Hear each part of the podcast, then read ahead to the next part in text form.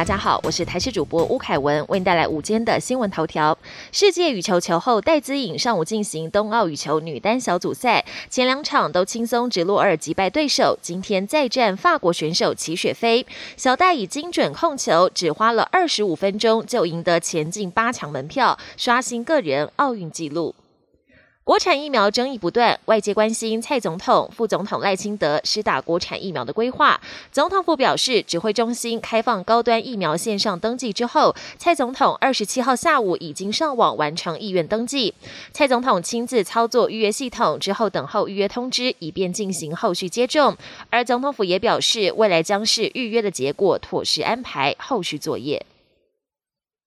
疫情搅局，大学只考延了将近一个月，终于登场，不开放家长陪考。今年防疫堪称史上最严格，大考中心呼吁大家要提早到场，因为现场要进行分流进场制，门口会先确认身份，然后才能进入市场喷酒精、量体温，额温不得超过三十七点五度，如果超标将会被移往防疫市场。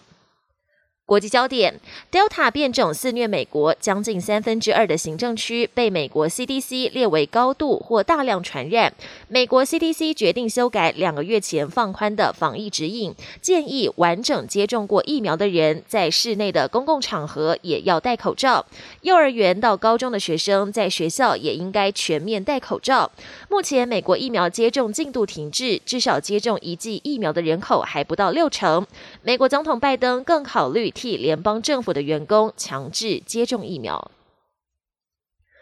美国国防部长奥斯汀出访东南亚，二十七号在新加坡发表演说，提到中国对台湾的文攻武吓，再度强调美国会强化台湾的防卫能力，以遏制武力威胁。不过，奥斯汀也释出善意，表示美国不寻求跟中国对抗，而是致力于稳定、具有建设性的美中关系。拜登上台的半年内，美中关系持续恶化，美中关系将何去何从，还得看两国沟通对话的意愿。东京奥运传出震撼消息，非常有望夺金的美国体操天后拜尔斯，二十七号突然宣布因为医疗问题退出奥运团体决赛，让全球粉丝非常惊讶。而这次东京奥运，许多运动员大爆冷门夺下奖牌，更令人跌破眼镜的却是业余选手的精彩表现。例如来自奥地利的公路自由车赛金牌得主，另一个身份其实是数学博士，他并不是职业的运动员，也没有。教练的帮助，却一举替奥地利拿下一八九六年以来第一面自由车赛的金牌。